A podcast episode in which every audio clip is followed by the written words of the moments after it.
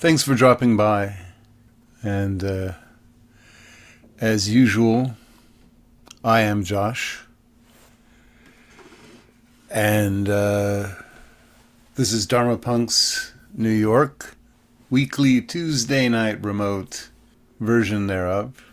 And all of my work as a Buddhist pastor is entirely supported by donations, supported entirely by whatever individuals feel comfortable providing. And if you'd like to do so, the PayPal is on the dharmapunksnyc.com website, as well as it's on the podcast site. And the Venmo is Dharma Punks with an XNYC. So thanks for that. That's my spiel. New Year's Eve, there'll be a talk and a uh, Buddhist ceremony as we near midnight. We'll start probably around 10 or 10:30 and people can of course as it's remote drop in whenever you like. So if you'd like to join us uh, then that would be welcome and then there will be an in-person Dharma Punks event on January 9th.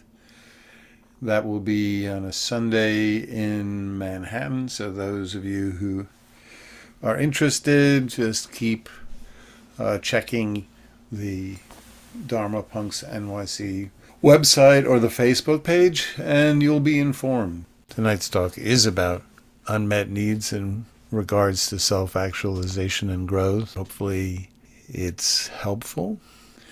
So, our first developmental requisite in life is to establish what is called a secure base with others, caregivers who are or meet the foundations of secure attachment. And these foundations could be summarized, as we know from the work of countless attachment theorists from uh, Dan Brown, Omri Gillath, John Bowlby, uh, Mary Main, etc. Uh, there are characteristics of being secure, and those are having caregivers that are reliably available, caregivers that can discern whatever emotional state we're in, anticipate our needs, that are soothing and appreciative.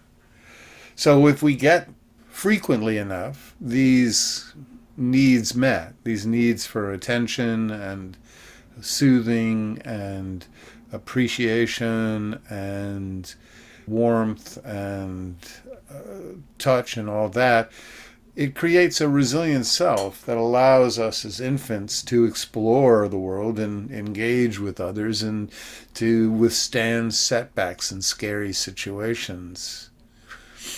And while we're born with a core need or a core drive to attach, the nature of how these needs are met are developed externally by our caregivers. We don't exactly choose how our caregivers meet our needs for soothing, how they soothe us, how they show appreciation, how they meet our needs, how they uh, label our emotions, and all that is different in every case. So we could think of this as our first set of needs are developed by others and internalized into us. So that's outside in. When needs are discerned and met by other people rather than discerned by ourselves and then sought in the world, which is inside out. When other people essentially inform us what our needs are, that's outside in. And we get these outside in in uh, needs met through early interactions with others and they create durable dispositions known as attachment styles and uh, other psychologists call them schemas, yet other psychologists call internal working models. They essentially are these unconscious global expectations we have of others, what type of people we gravitate towards for love, how secure we feel, how confident we feel, and whether we are uh, relaxed in our lives or whether we have a predisposition for anxiety or predisposition for depression and so forth. So, very important getting these core needs met early on. They're extremely influential, shape the right hemisphere of the brain, and leave lasting imprints. Now, the following task is to develop financial resources so we can sustain ourselves in a world where there's very few safety nets. And we also need to locate individuals in our adult life, such as romantic partners, friends, mentors, or colleagues. It doesn't have to be romantic partners. It could be friends. It doesn't have to be friends. It could be mentors. It could be colleagues, but people who continue to provide us with secure attachment and emotion regulation, which means people we can disclose our feeling, they'll listen, and they'll help us frame our experience in a way that is uh, not needlessly self critical or self judgmental, people that help us withstand setbacks and help inform us that we're not alone. Uh, so we have a strong need to belong, which if we we know from the work of Lieberman and so many others, Eisenberg, etc., that is grounded in a very core region of the cingulate called the dorsal anterior cingulate cortex so this is hardwired, this need to belong and attach with others.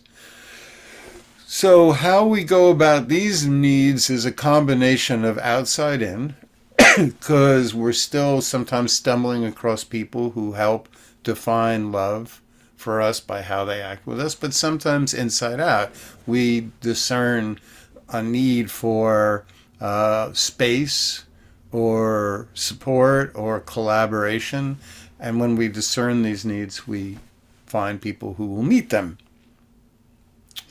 So once we have these uh, fundamental requisites met, uh, the final task is to achieve what the great psychologist Abraham Maslow called um, self actualization, the desire to become all that we are capable of being to reach our highest potential.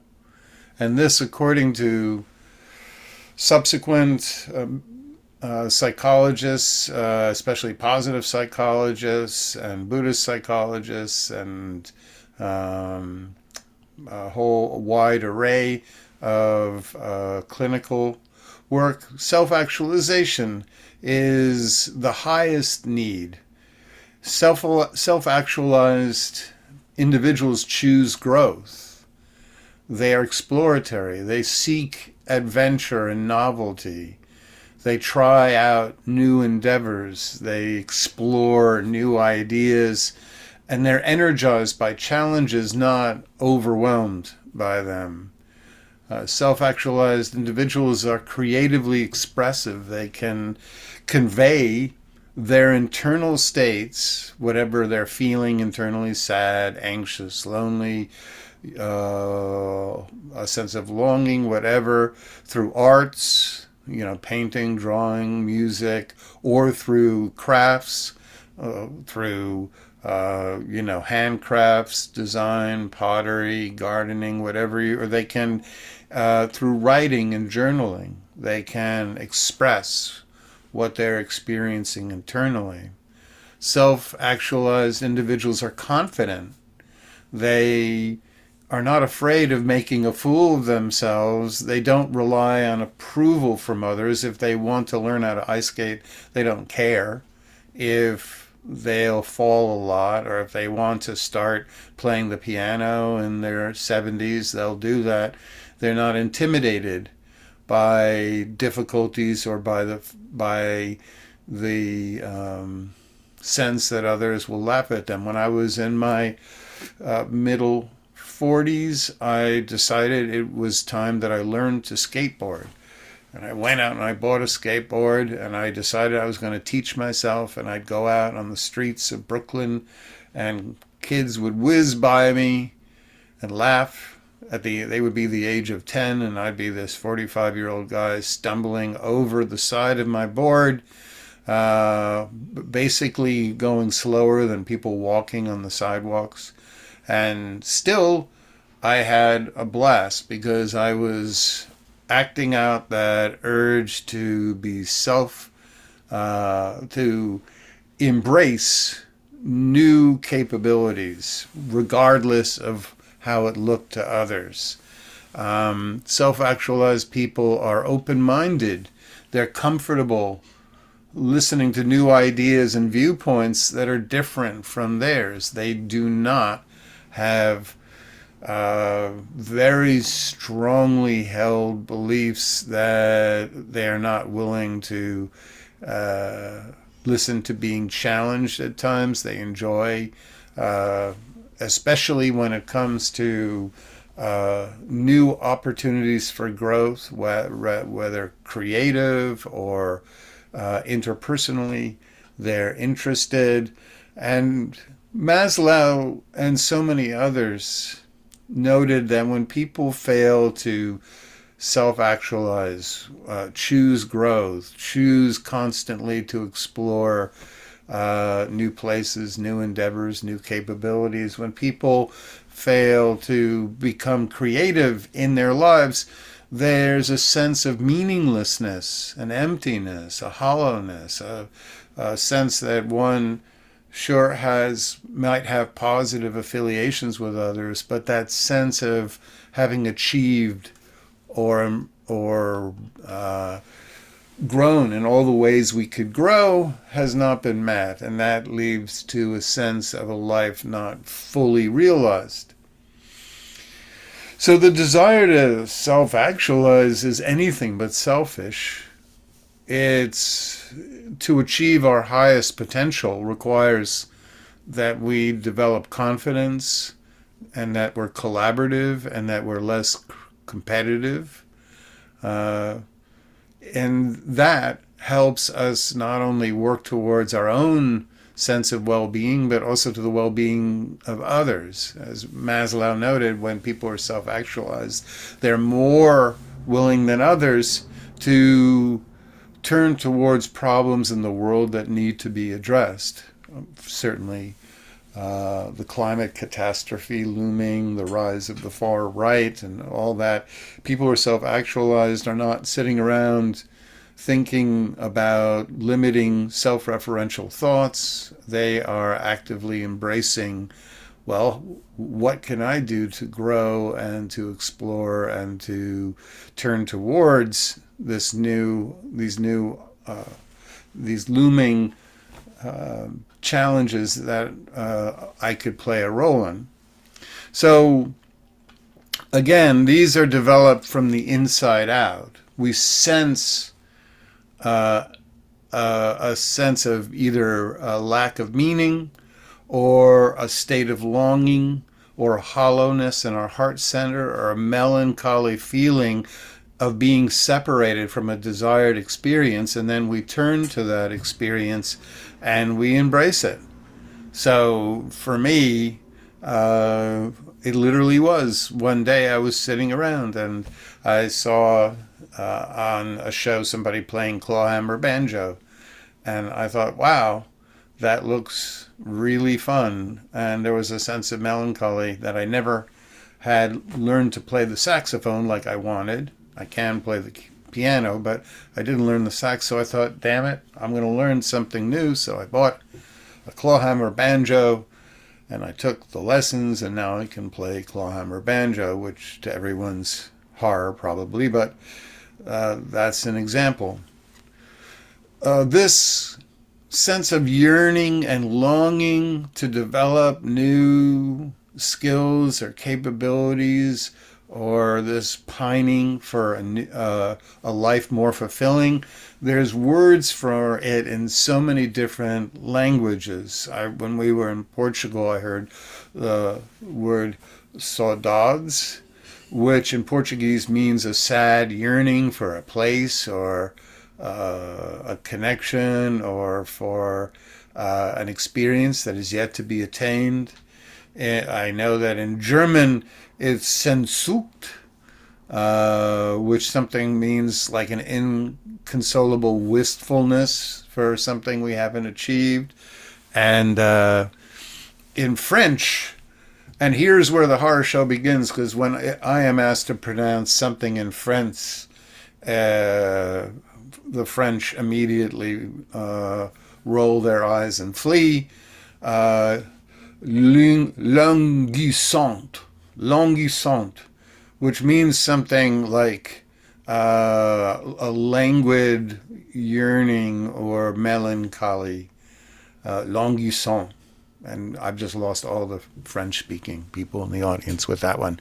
But uh, in any case, um, all of our emotional, affective states point towards, in many ways, unmet needs. For example, uh, lingering resentments indicate we've set to fail good boundaries in our life. When we experience fear, um, it's an indication that we don't feel secure in relationships or situations in our life. And so a persistent longing a persistent sense of melancholy or wistfulness when we watch someone do something, uh, and a sense of of wishing that we could have developed that skill. That affective state points towards an unmet need for growth, for self actualization.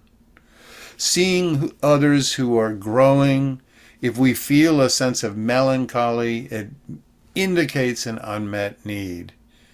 So this is, uh, I think, in many ways, why why while so much of social media is harmful, sitting around seeing images of other people posting preposterous preposterous images of their lives that you know create the uh, illusion that everybody spends their entire life on the beach or doing yoga and looking great. Uh, but um, there is, there can be one benefit, which is if we look through these social media feeds, which I actually don't because I find it to be a waste of time. But if you did, and you see images of somebody doing something and it creates that sense of wistful melancholy, wishing, oh, I would like to do that too. Well, that's actually pointing us in a direction of growth. And rather than uh, then immediately launch into uh, a, a rebounding, self-referential series of thoughts about, well, I'll never be able to do that. I would never be able to afford that. I'd never be able to um, develop that skill. Um, it's worth asking ourselves, well, how could I go about exploring that as a possibility. I don't have to do it to the exact same degree as that other person. But if I look at someone scuba diving and I it creates a sense of yearning, how could I go about getting that experience for myself? Now, obviously this could come across as classist if we see things that literally we can't, but hopefully we'll see enough endeavors on uh, as we look around the world that create a sense of uh, longing that is attainable, whatever our socioeconomic status is.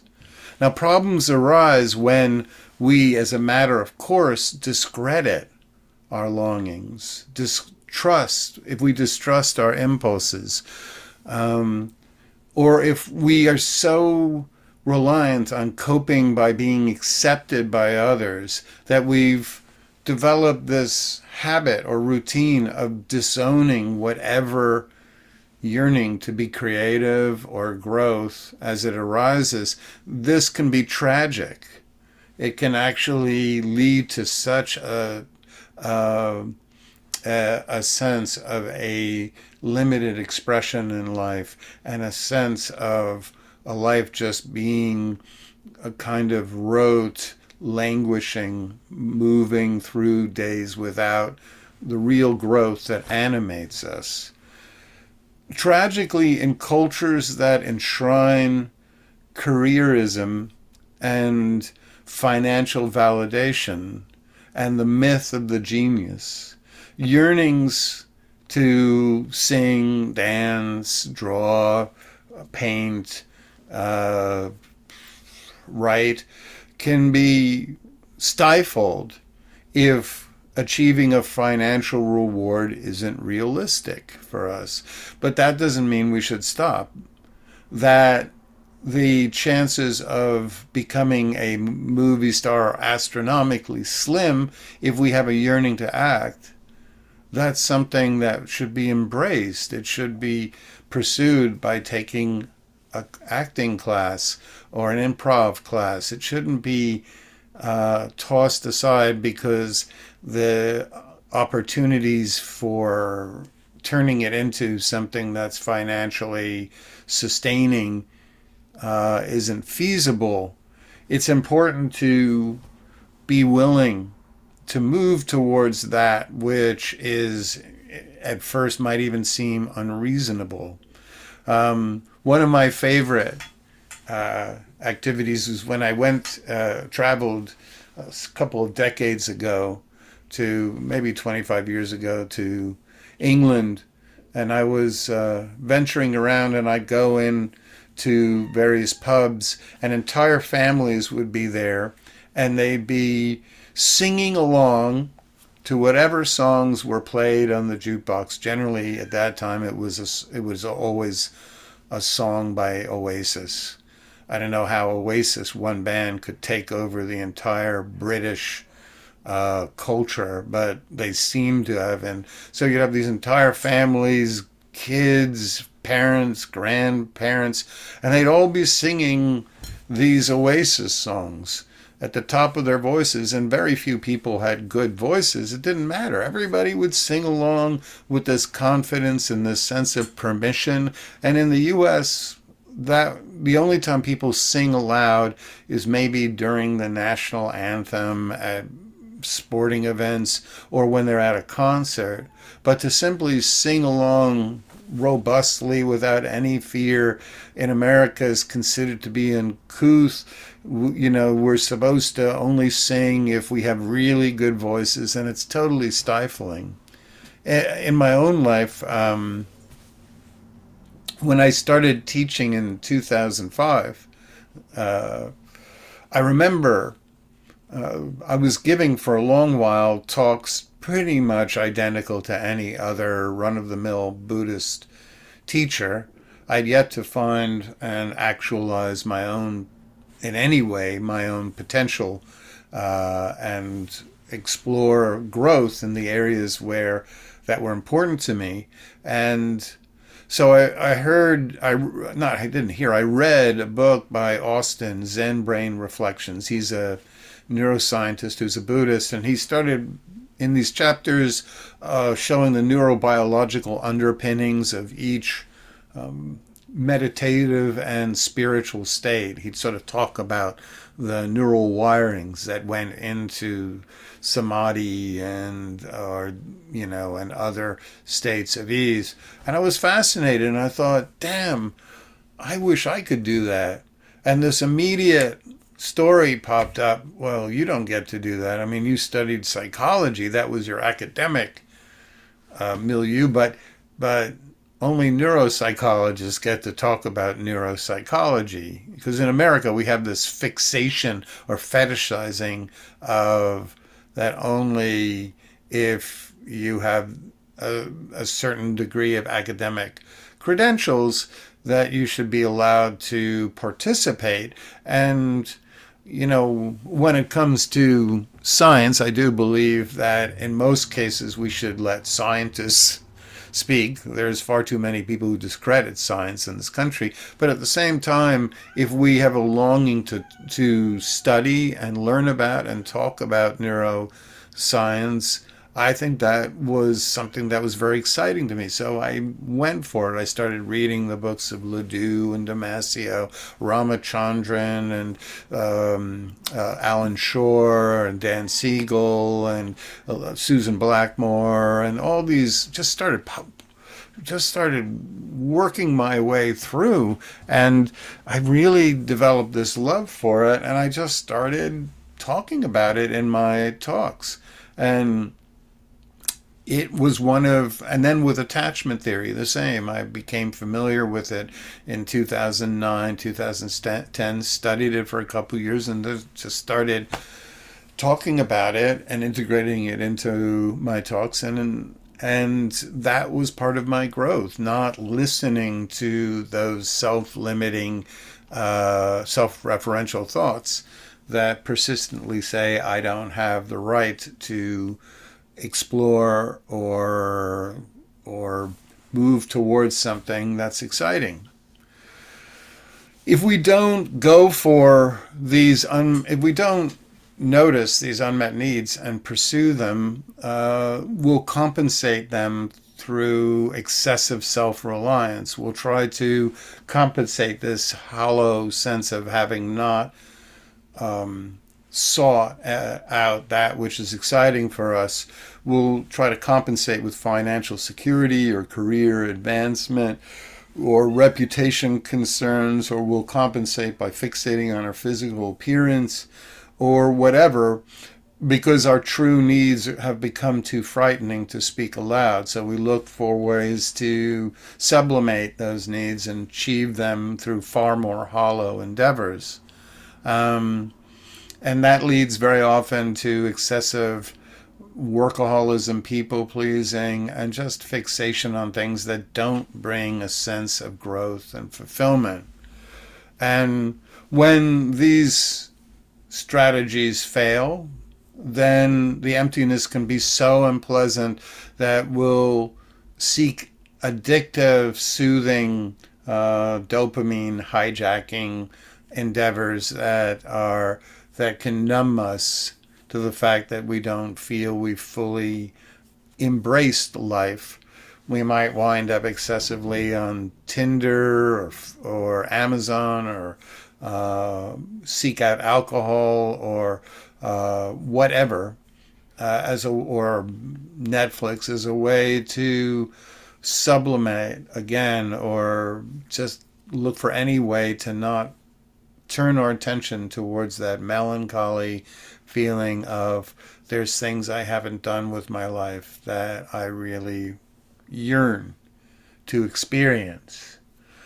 Um, and it's in, in my work in counseling, I found that uh, individuals who have insecure attachment, who are prone to preoccupation and fixation with unavailable individuals, often use romantic fixation and drama as a way to distract themselves from all of the unmet growth opportunities in their life, for all of the ways they haven't embraced and fully sought out their potential in different creative or um, collaborative endeavors.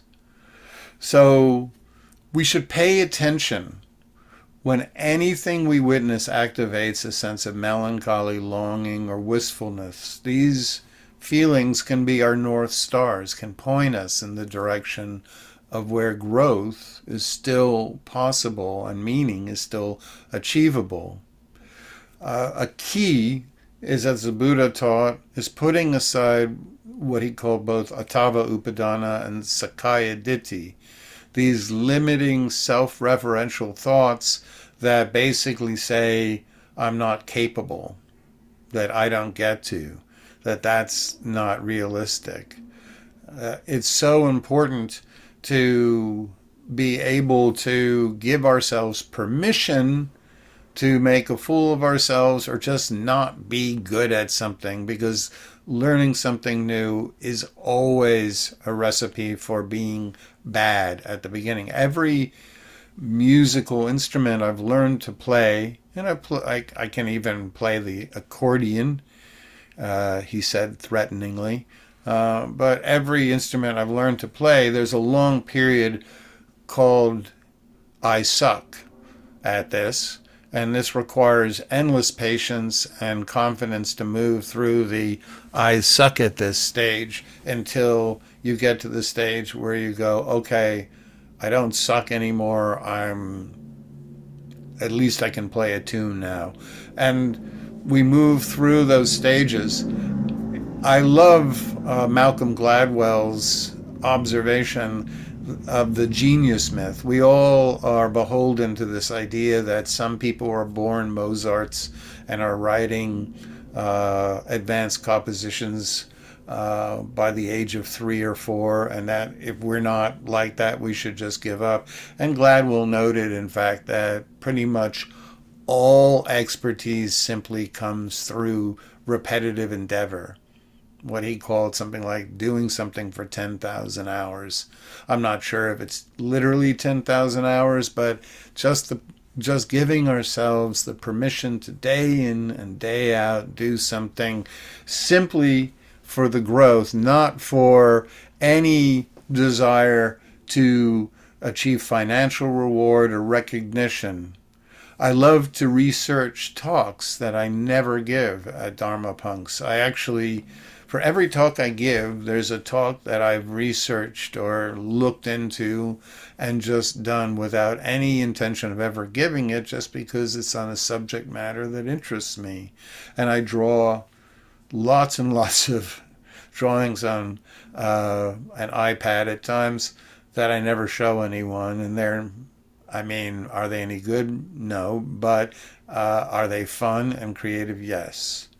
Maslow, Freud, and Winnicott noted that playfulness is essential to developing self fulfillment.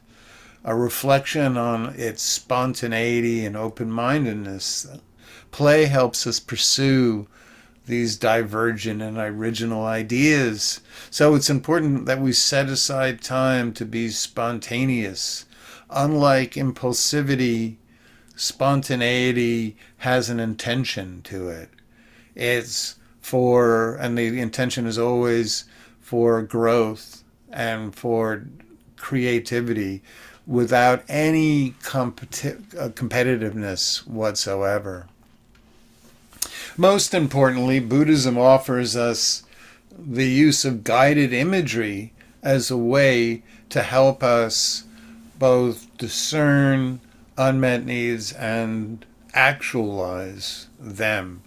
The confidence and the capability so, in guided imagery, we might imagine being taken on a journey to some place without any rules, limits, social expectations. And the work of the Buddhist psychologist Dan Brown and so many other uh, Buddhists use, um, and also positive psychologists that use future self visualizations, wherein we imagine ourselves five or ten years into the future.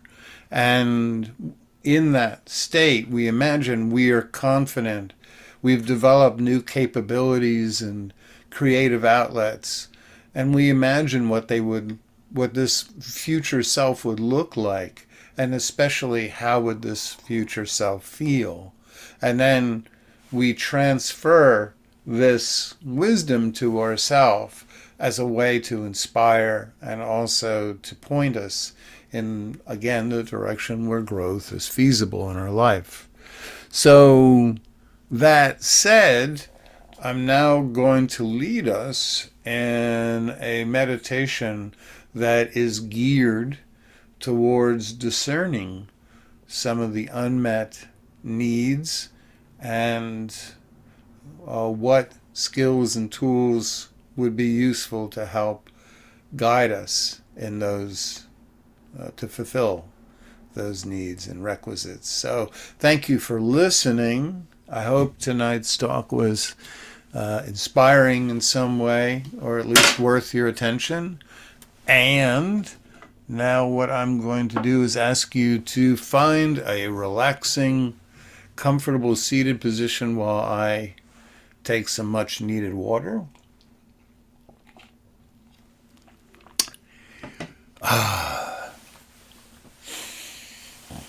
and allow yourself to be as comfortable and relaxed. So don't sit forward. Make sure that you feel well balanced and that you're your back and buttocks feel securely rested and that your legs are not needlessly tense and that uh, our arms are hanging lifelessly and that our um, in our face there's no excessive clenching especially in the jaw. And uh, encouraging the eyes to settle. It's long been my experience that when my eyes stop moving about behind the closed eyelids, that there's a um, ease that settles in where the intrusiveness of thoughts subsides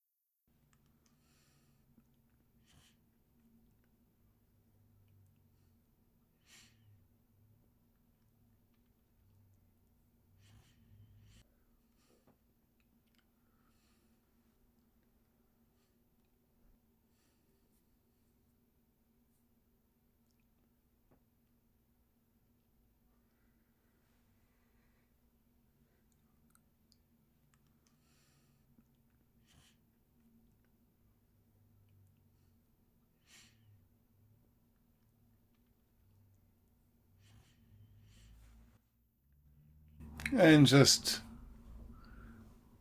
bringing our attention away from any dislodging it for any thoughts at this point about the past, about things that have happened or might happen, and just Return your thoughts to present sensations, feelings in the body, sounds from around you, contact sensations, aromas, anything that is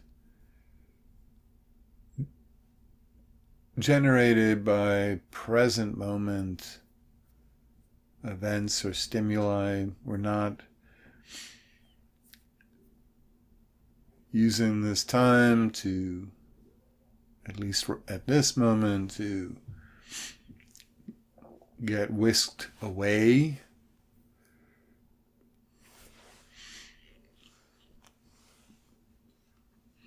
So if you find yourself now and then, which is all normal and natural and uh, predictable when you find your mind having drifted away, lodged with uh, lingering concerns, unresolved issues in life, resentments or frustrations or concerns. Just note that there's plenty of time to give to those thoughts and concerns, but this is the one time in the day where you get to both relax and not torture ourselves with those concerns. That this is our time where we get to just experience being alive from a place of both gratitude and curiosity.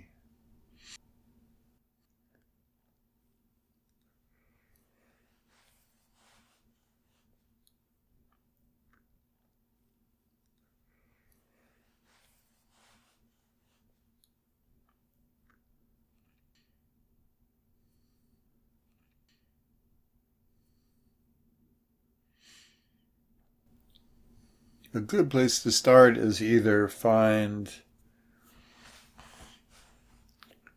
the sensations associated with breathing,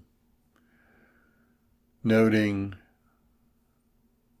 the sensations of expansion and release in the front of the body, or perhaps the flow of air entering the nostrils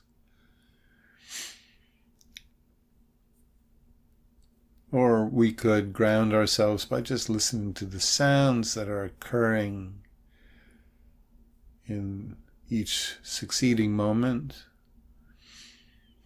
without visualizing what is the origination of these sounds.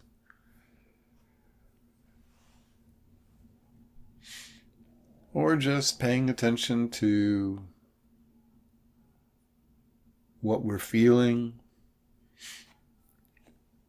Feelings are very often indicated by both states of attention. Do we feel, does our mind feel jumpy or settled or sluggish, bright? Do we feel distant from the world or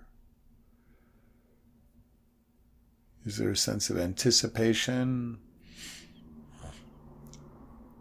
lack of motivation, and also how do we feel in our body? Does the stomach feel tight or released? Are the shoulders clenched or released? Does the face incline to a smile or a clenched frown or a neutral expression?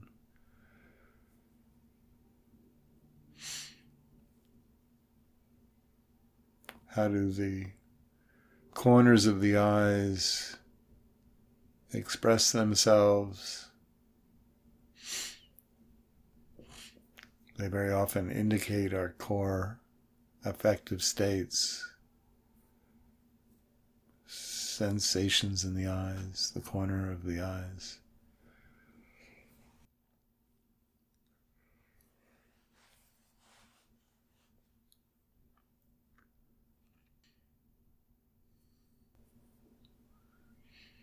So, whatever you use as a anchor, as we might call it, anchoring us, grounding us into the present moment, just keep returning to it. And uh, if you wander away, that's uh, again natural and okay. Just when you catch, when you awake from that virtual reality that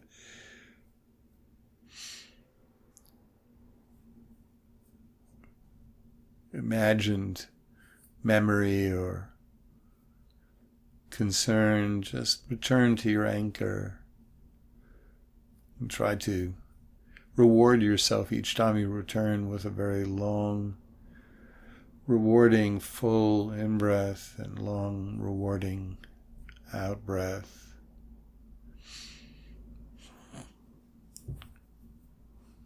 If you like, visualize a place where you feel really safe as part of your present, just a simple image.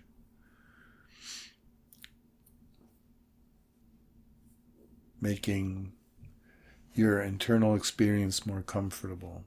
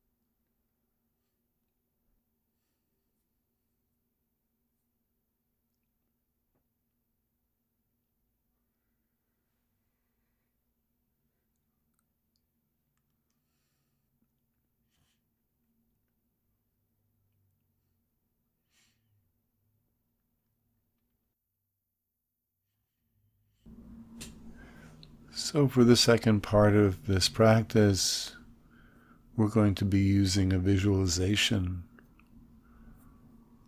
approach. And it's important to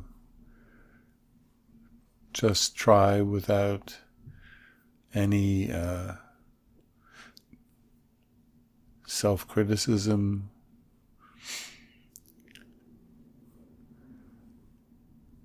If it's difficult to visualize, just use very simple language that might create some of the same emotional associations as a visualization practice.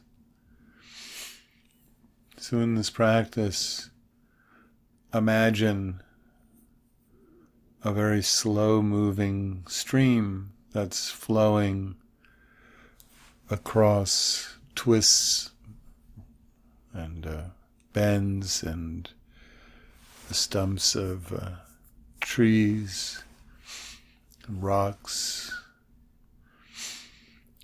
places where the stream is deeper and places where it's shallow. The water is rippling off the side of the rocks.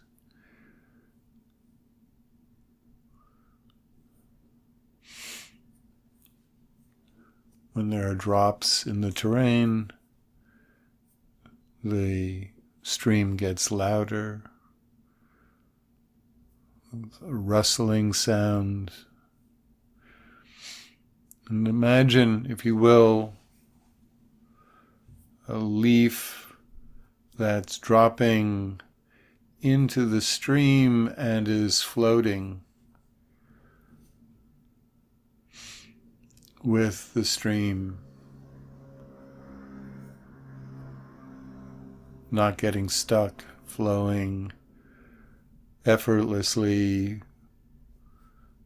through the tree branches and rocks and pebbles and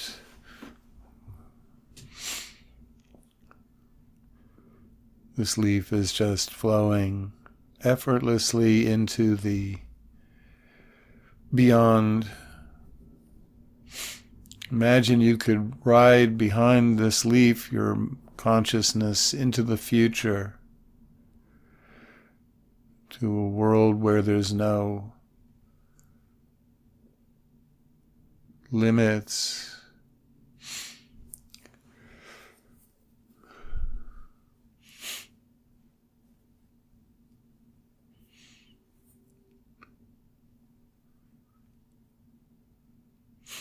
A world constructed in your imagination of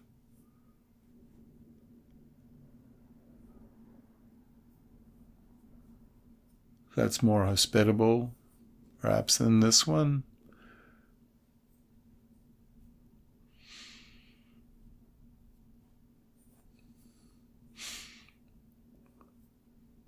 And in this visualization, you encounter an older, more confident version of yourself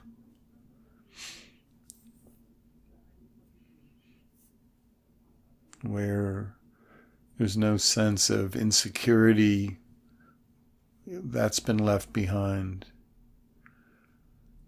And this future incarnation um, has been able to explore and seek out new experiences and gravitated towards new skills or endeavors without any reservation, without any sense of limitation.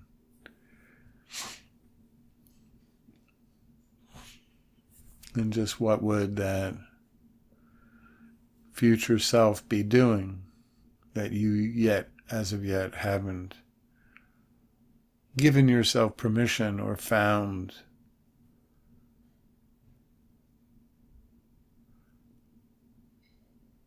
a way to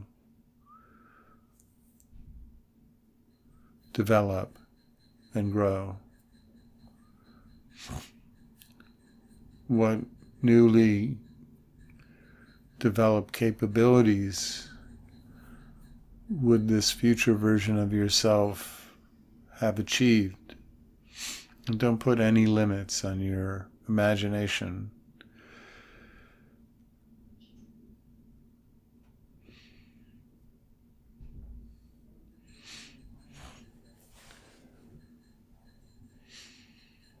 You could imagine this self, this version of you in the future engaging with different people in different ways.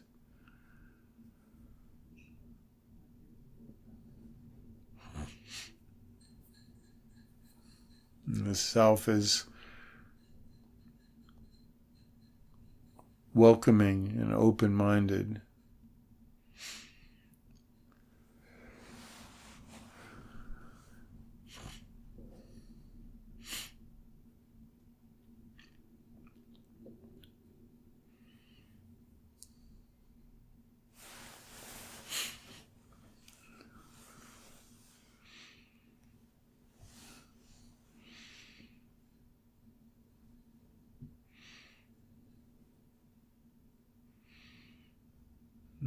Just learn from whatever our imagination allows what uh, areas for growth, fulfillment is revealed, if any. And lastly, just imagine this more confident older, accomplished sense of self turning towards you, and what would it want you to know?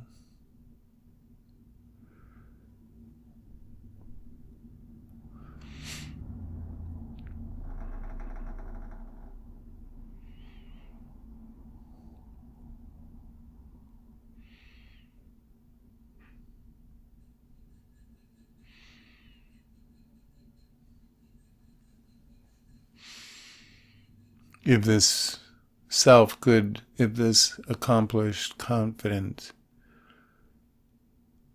resilient version of yourself could transfer what it feels to you, how would it feel to grow in these ways?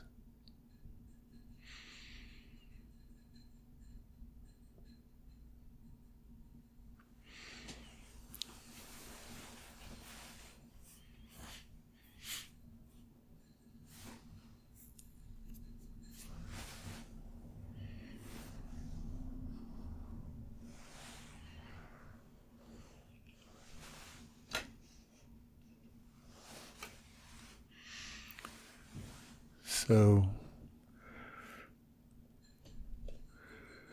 allow the visualization to subside and just take a moment to just note if there's anything we want to take from that practice.